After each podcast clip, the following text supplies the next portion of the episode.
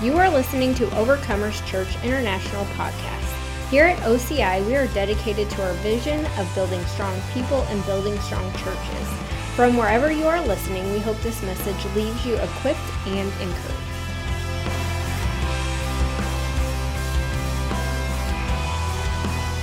Before I get into my message, I want to I want to say something, and I've said this, uh, kind of said this before, and I'm going to say it again because I think it's important. Uh, something that you should know about me is just part of how God's wired me and how He's gifted me is I'm I'm a plower.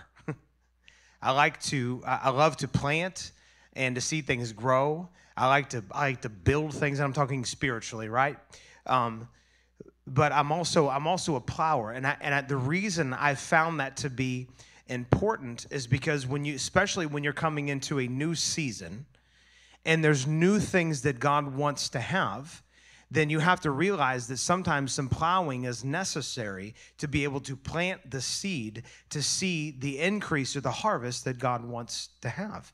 And so there is a, you know, there's there's certain anointings that are geared to really plow and then raise up things that God says that He wants raised up. And so it's important to know that about me. I'm I'm not a um, I'm not the kind of person that's looking for um, you know let's have a have a I, I don't know how to say this without sounding uh, mean, but I'm just going to say it. I'm not the kind of pastor that's looking to give a nicey nice sermon that everyone goes home and goes, well, that was just.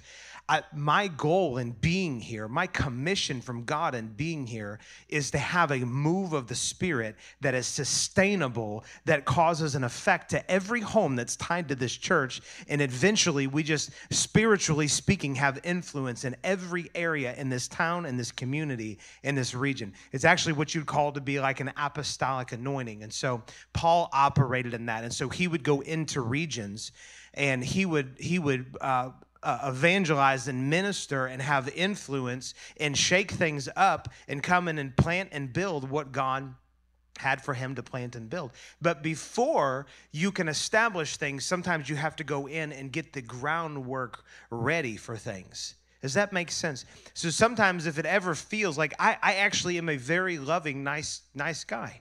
If you don't believe me, just ask Liz. She'll tell you that I'm just one of the nicest guys that she'll ever.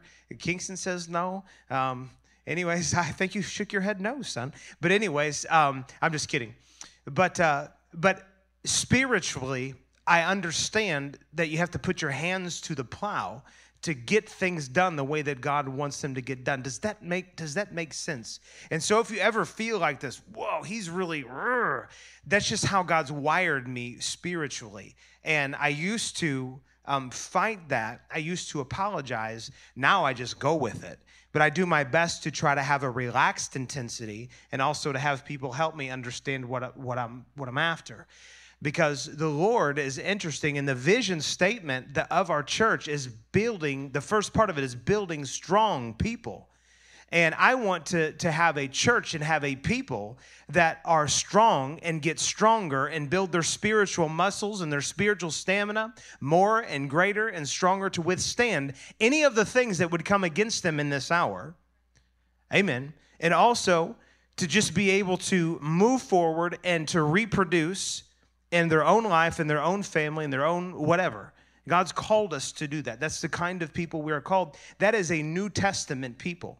And you've probably heard some of these things, and I've heard people kind of, you know, uh, uh, mock it over the years because they don't understand it. But for there's been several for several years, there's been prophecies that have talked about a an apostolic reformation taking place and i think that there's been some really weird things that people have have done but the idea of an apostolic reformation is to where the church first gets reformed to function properly like God designed it to, and I would say by and large did in the first 100 years.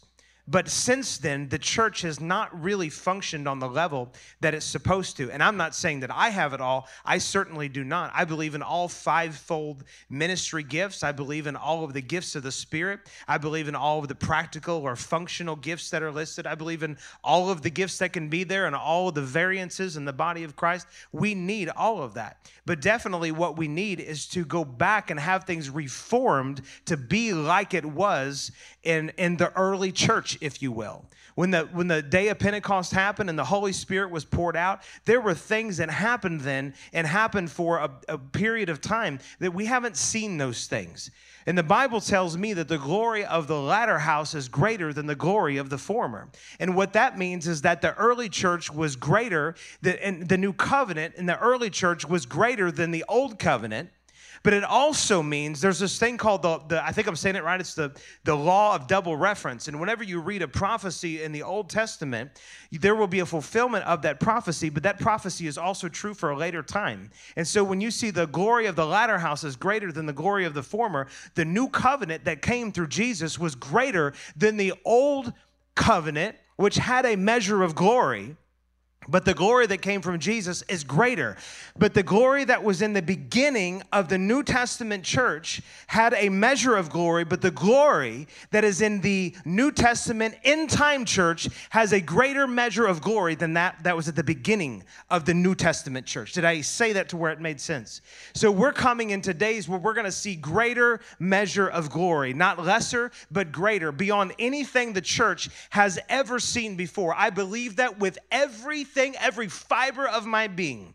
And with my dying breath, if I don't see it when I'm old and it happens beyond my years, with my dying breath, I will still proclaim that to be the truth because I believe it with every single thing in me. There is a glory through the church that I believe has yet to be seen or yet to be revealed that will cause the greatest awakening to happen in the earth. So the church first needs to be reformed, and then the rest of the world can be reformed, or the rest of our country can be reformed. And I know that the days are growing darker, and you can read in Revelation, you can read in Matthew chapter 24, and there are things things that Jesus prophesied and the Apostle John prophesied about things that are going to happen. There's some wicked stuff that's coming on the earth. But I can tell you at the same time, the glory of the latter house will be greater than the glory of the former. And we will see tremendous revival and awakening in our days. Are you ready for it? Because I am ready for it and I'm excited about it.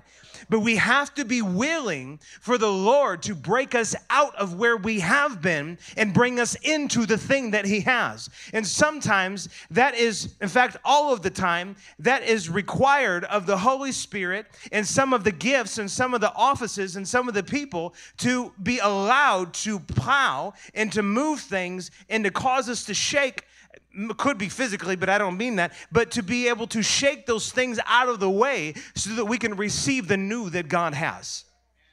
Does that make sense? See, the, the, the, the principles, the truths that are in the word, the gospel, it's timeless. It's timeless. But the moves of the Spirit bring a freshness to the people of God during the time and season that we're in. There is a freshness and a newness that God has for us, but we have to be willing to embrace it and always what comes before you see the the manifestation or the crop ready to harvest if you will is there's a planting and before the planting there is a plowing there's a preparing of the ground and i believe that we're we're in a time and I think that we can always be preparing the ground. I'm not saying that, that you come to an end. I think you're always preparing the ground. You're always preparing your heart. I'm going to get into some more of that in, in another week. But we're always doing that. But we definitely, as a church as a whole, are at a time when we have to get our ground ready to receive the more of what God has, to receive the seed of the Word of God. Amen.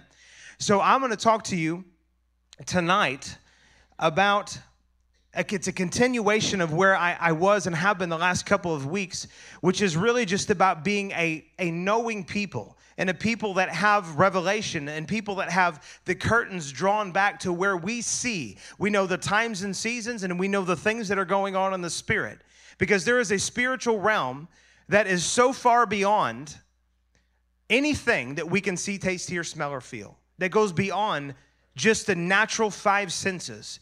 And God has not called us to be limited to the, the natural realm. He's called us to be people of the Spirit. Not people of the flesh, right? But people of the Spirit. And I think a lot of times what we do is we get an idea of, like, say, you know, of what it means to be in the Spirit, and we'll fill in the blanks. And but we really don't have any idea of what the Lord's saying when He says that. I know I've done that with a lot of things in the Word. I'll, I'll, read it and I'll think it means one thing, and then you know, ten years later, fifteen years later, I'll read it and I'll see it for what it really is, and I'll be like, that's not what it meant at all. And I know for for a lot of people, being in the Spirit, well, that just might mean that you're you're reading your Bible, which is spiritual. It, it could just mean that you're just praying and thanking God, which that's spiritual too. But there is a involved in those things and beyond those things, there's a revealing that God wants his church, his people to operate in. Because if we are blinded to how the Spirit is moving, then we too could be sucked into the Spirit of the age and just do things like everybody else is doing and not really run with the heart of God. I don't know about you, but I want to I want to run. I don't want to just even see or taste the heart of God. I want to know it, see it, taste it, believe it and run with it. I want to do everything that's in God's heart for me and for you. I want that and I want to run with it. But you know God is a spirit. He's not a natural person. He is a spirit. You cannot discern the Lord with your natural senses. You cannot discern him just with your natural mind. Now, you can come into understanding in your natural mind, but it does not start there. It starts with connecting with the Lord spiritually because He is a spirit. And when we connect with the Lord, it is spirit to spirit. And we have to learn how to draw the things that are in the spirit out of the spirit so it's actually beneficial to us. And we are a people that are a knowing people that we know what's going on. We need to be in the know. So when someone says, How are you doing? You can say, I'm in the know. And when they say, What in the world are you talking about? You can say, I know the things of the Spirit.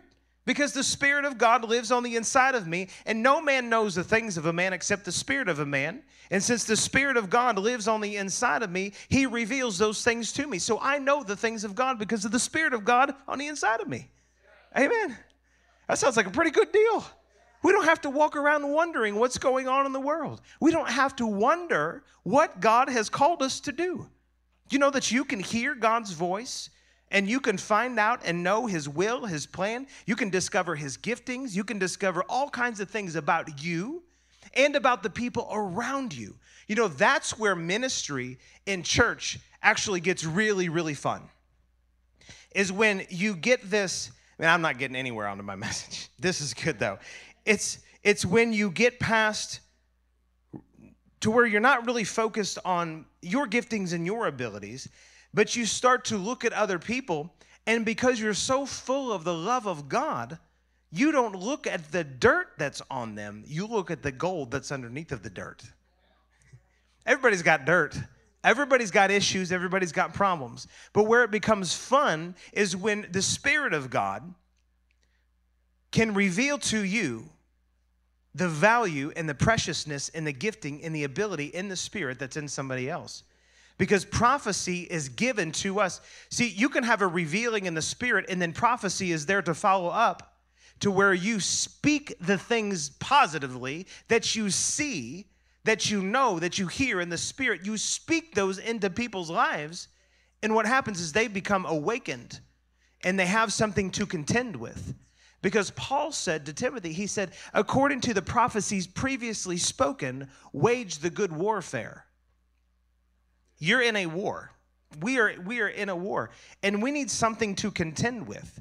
You know what causes me to contend more than anything else is when I take words, prophecies, things, impressions, things that God's revealed to me, and I take those things and I say, you know what? I know these things are going on out here. I know the enemy's coming against me. I know I'm being attacked from every which side, but this is what God says.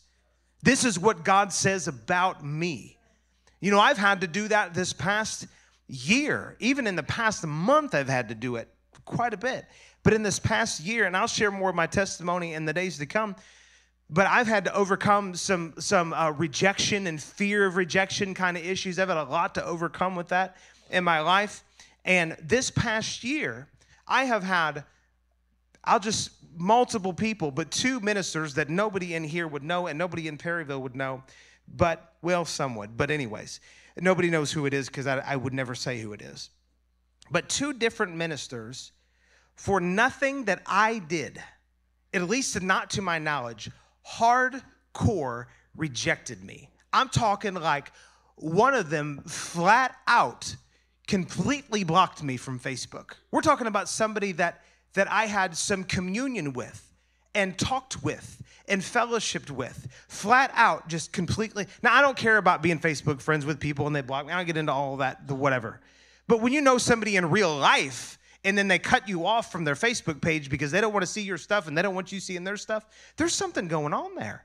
And there, there was no reasoning there's no explanation there wasn't anything behind it that was given. It just happened.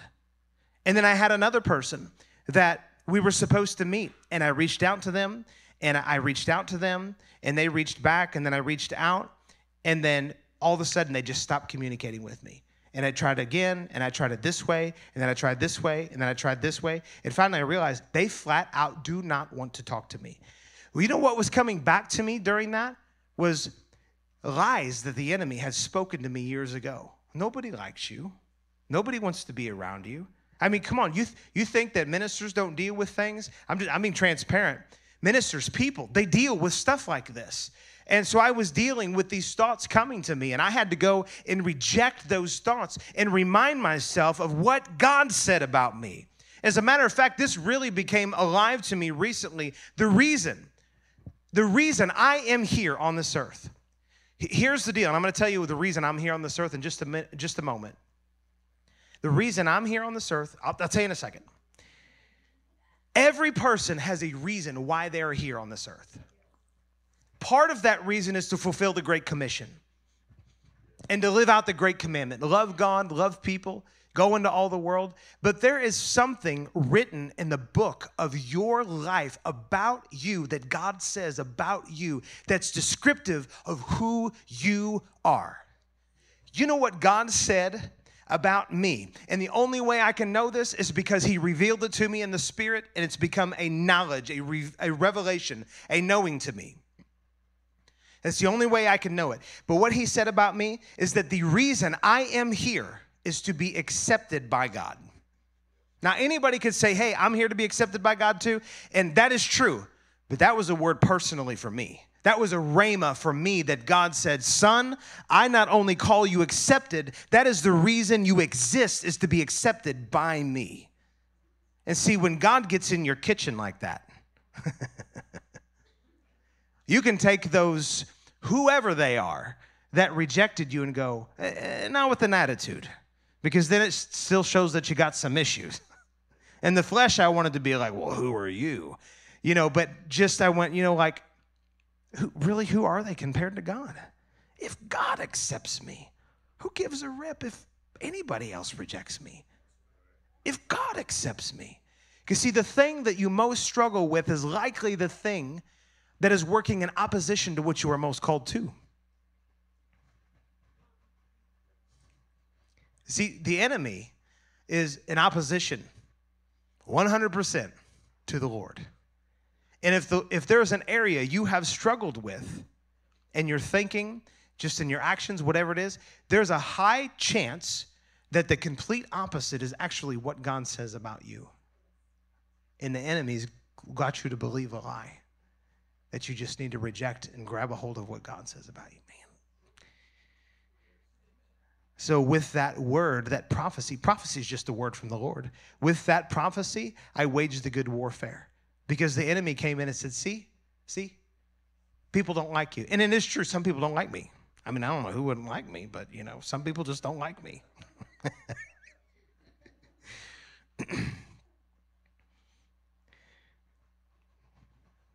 but who is anybody compared to God?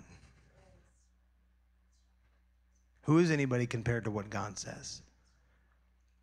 God thinks highly of me. God thinks highly of you. He's written things. where's that verse at? Is it Psalm 1 Psalm 139? Yeah. I'm going to read that really quickly. I feel impressed to go there. Thank you, Lord. Let's read that real quick. Psalm 139. Have I read? I haven't read any verses that I was going to. You know, you just flow with the Holy Ghost. Sometimes you just teach, and sometimes you you try, and He just tell, takes you somewhere else. So Psalm 139, and here it is, 14 through 18. Let me read this. So powerful. Psalm 139, and this has become really Liz. I think got a hold of this, maybe Wendy or both of them, and it's become uh, special to our families and to our church. So this is good to sh- to share this with you. It says, "I will praise you, for I am fearfully and wonderfully made." My God. You know, the biggest problem with us is we just don't believe what God says about us. That's our biggest problem. We just don't believe. We just don't believe what He says about us. Here you have an Old Testament man. He had a lesser covenant made with lesser promises. And he said, I will praise you, for I am fearfully and wonderfully made.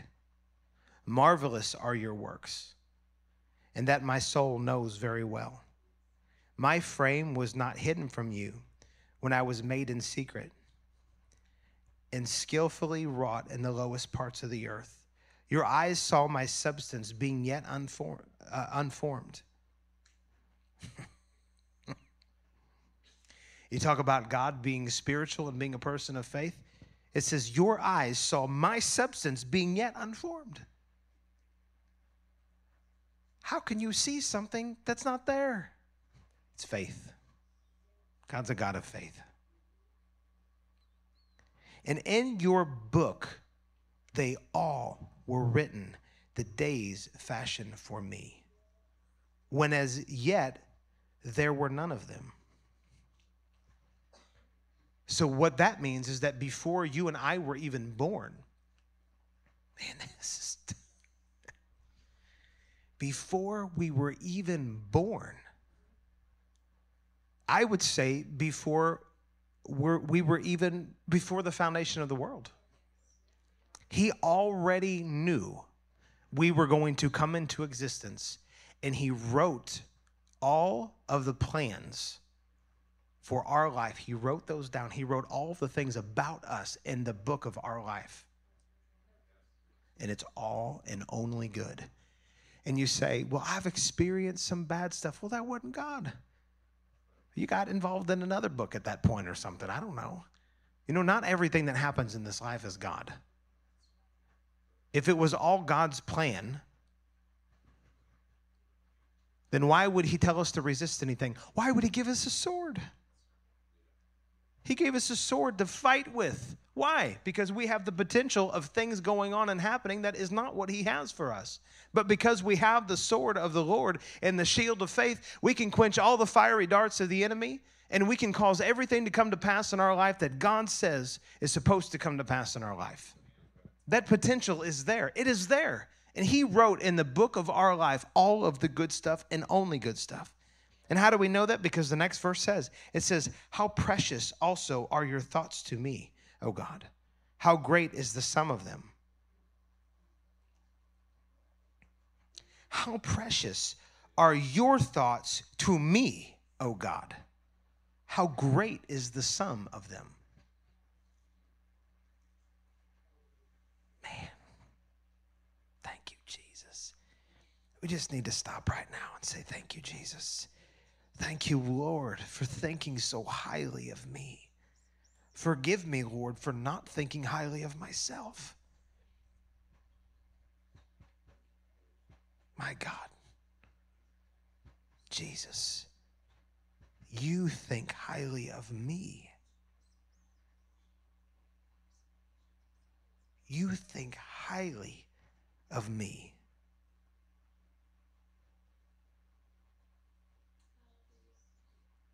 Jesus, thank you. If I should count them, they would be more in number than the sand.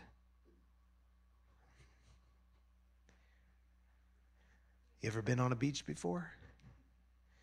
Try to count the sand on the bottom of your feet. You couldn't do it. How about the whole beach? How about the whole Sahara Desert? How about all the sand in all the world? Is the Bible true or is it not true? You will, you and I will never exhaust the thoughts that God thinks towards us, and they are nothing but good. It says, How precious are your thoughts to me, O God. And the sum of them is greater than all the sands and, and all of the whole world. We just need to forsake how we think and grab a hold of how God thinks. We need to have a revival in our minds. We need to have a revival of the words of the Lord. And you say, Well, I don't know what he said about me. First of all, you wouldn't necessarily even have to hear anything in the spirit, which is what I was going to talk about, but now I'm not going to be able to talk about it. So it's going to have to be pushed off till next week. Well, then following week, because Ashley and Carly is going to be here the next week, but it's no fine because, I mean, it's no problem because we have plenty of time. Amen. Amen. So we're just going to do this. But if you, even if you're not hearing in the spirit, which you are, you just probably don't know that you are because his sheep do hear his voice. But even if you're not distinguishing his voice, all you have to do is go to the word and see what the word says about you. Read Ephesians chapter 1. It says that he has, past tense, already blessed you with every spiritual blessing in heavenly places in Christ Jesus. He's all, it's already a done deal. He's already blessed you with every spiritual blessing. Do you know what is included in every spiritual blessing? It's every positive thing that God has ever or could ever or will ever say about you in your life.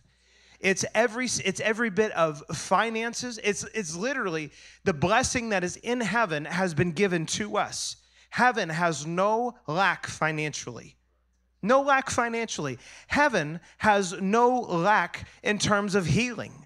Heaven has no lack in terms of anything that you could ever possibly come up with, heaven has more than enough substance to take care of any need that we would have here on this earth. You know the difference between people that actually see it and people that actually and people that just read it are ones that believe it. And I mean really believe it. I was listening to uh, Brother Andrew talk about one time that he had this, uh, he had been ministering on finances for a, lot of years, Andrew had. And he had this man come to his Bible school that had tremendous success in finances. And by the way, this man that had tremendous success lived in a 900 square foot home. See, God's definition of success and ours often are different. The Lord wants to bless us with things, but He's more interested in what we do with what we're blessed with than just having a bunch of stuff. Liz and I are more excited about our giving than we are the awesome property that we live in. There's nothing wrong with having nice property. It's fine to live in something small. But the reason this guy was so successful is he, he had gotten to a point to where he was giving away 90% of his money. Now, he probably made some sacrifices to live in a 900 square foot home, which in America is small. In other countries, is most people don't even live in ones like that. If you've never been on a, on a foreign mission trip, you should go and see how a lot of the rest of the world lives. But, anyways, so he had this guy come and minister in the Bible school. And so Andrew went, and here he is, a student of the word, a teacher of the word, as a Bible school, and is impacting lives, has multiple schools all over the world. And he goes and he sits on the front row when this guy comes and ministers. And he got out his pen and and you know a notepad and he sat there to take notes and he listened to this guy for like two hours minister on finances and when he got done he had not taken one note and he said, Lord, he didn't say one thing that I don't already know. And he wasn't being arrogant. He was just saying, Lord, I, I actually already know everything he said. It's already a revelation to me. Why is it working in his life and not in mine? He said, because he actually believes it. Because, see, sometimes we'll have a, a, a, knowing about something, but then we don't see it and we'll be like, oh, yeah, I believe that, I believe that. And we just kind of gloss over it. And we don't realize there's things going on, in our heart doubt, unbelief, whatever. And there's not just a pure, simple believing, like Abraham, where it said he didn't consider or he considered not his own body already dead, nor the deadness of Sarah's womb. So it's not about having a great faith, it's about having a pure faith to where you don't have other things that come in and dilute the simple, pure truth of the word that the Lord has given to you. And this is why Paul said, uh, it's in Romans uh, chapter 8, I believe, but he talks about being fully persuaded that the one who had promised was also able and faithful to do it. And when you are fully persuaded about something, it means that there is absolutely, positively zero room for any doubt or, or unbelief. There's no room for it. And if we would be honest, most of the things that we say we believe, in theory, we believe it. And because it's in the word, we do believe it, but it's not a, a pure type of faith to where we are fully persuaded beyond any measure with zero room for doubt and unbelief. Most people, and I'm not being critical, I'm not being critical at all, I'm just being honest. Most people struggle with what they believe because we're not operating in the highest level of faith. The highest level of faith is where there is no doubt, there is no fear, there's no unbelief involved.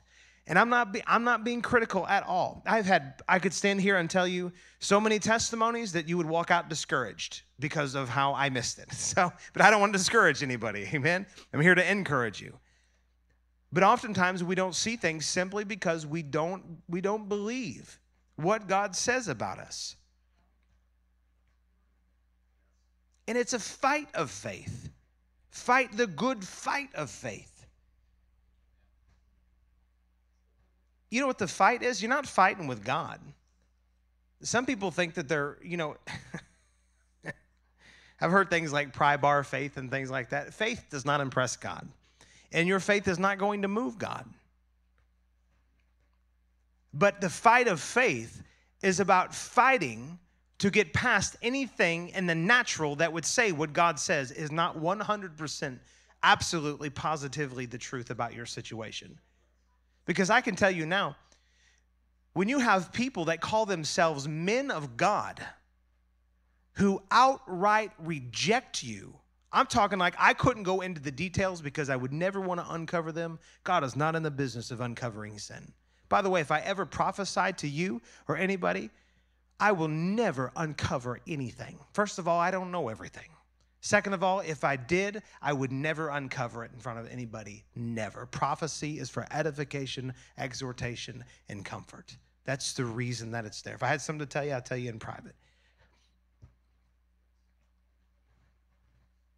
I forgot where I was going. I interrupted myself with the little Pastor Hart moment there.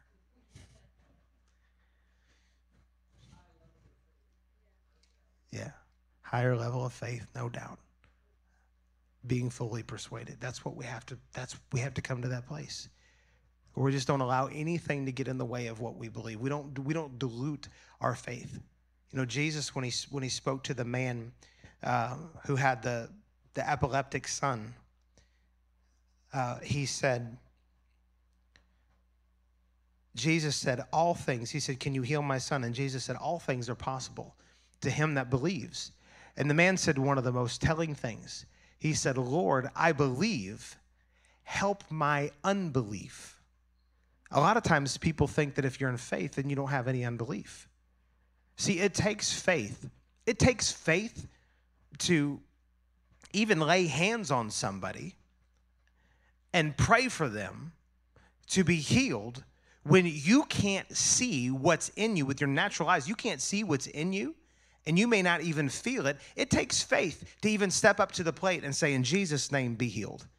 That, that requires a measure of faith. But you know, you can pray that way and the same time go, oh man, last time I prayed for someone, it didn't go so well. They didn't get healed. Or, you know, I prayed for so and so and they ended up dying, or whatever the situation is. You know what that is? That's unbelief. What you're doing is you're mixing faith and unbelief together and you don't get the results that you want.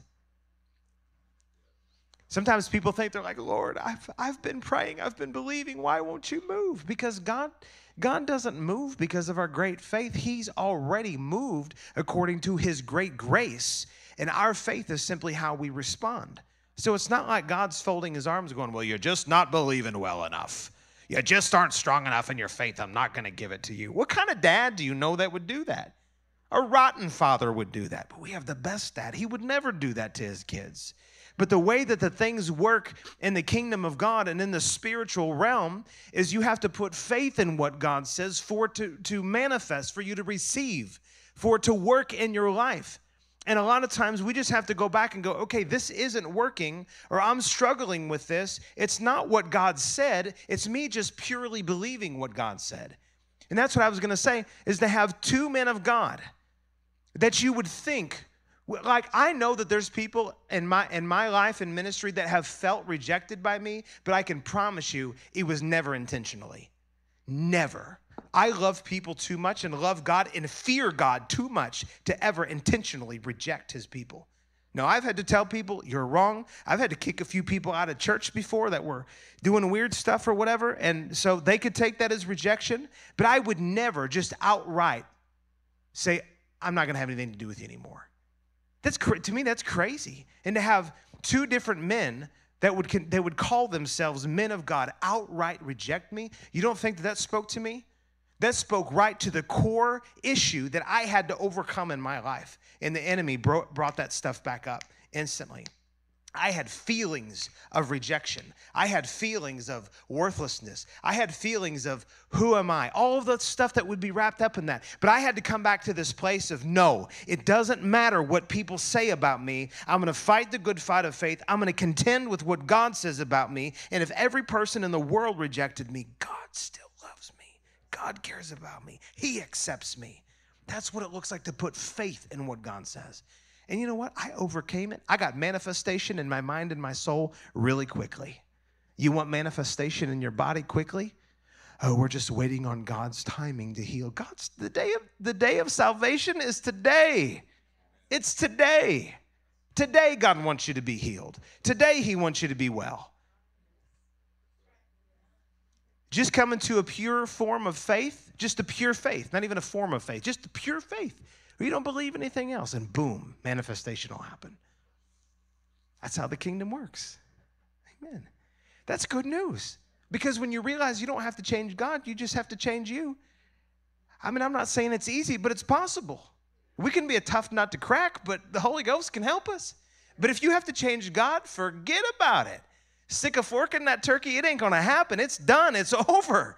You are not going to change God. He is the God that changes not. He has already made up his mind. And the good news is, he, he has already made up his mind about me and you. And it's only and forever and always good stuff that he says about us. It's blessing, it's favor, it's increase, it's promise, it's good stuff and only good stuff. We just got to get to a point where we very purely believe it. Hallelujah. If God is changing your life through this ministry, join us in reaching others by partnering with us today. If you would like to give or would like more information on how we are making a difference, visit ociperryville.com.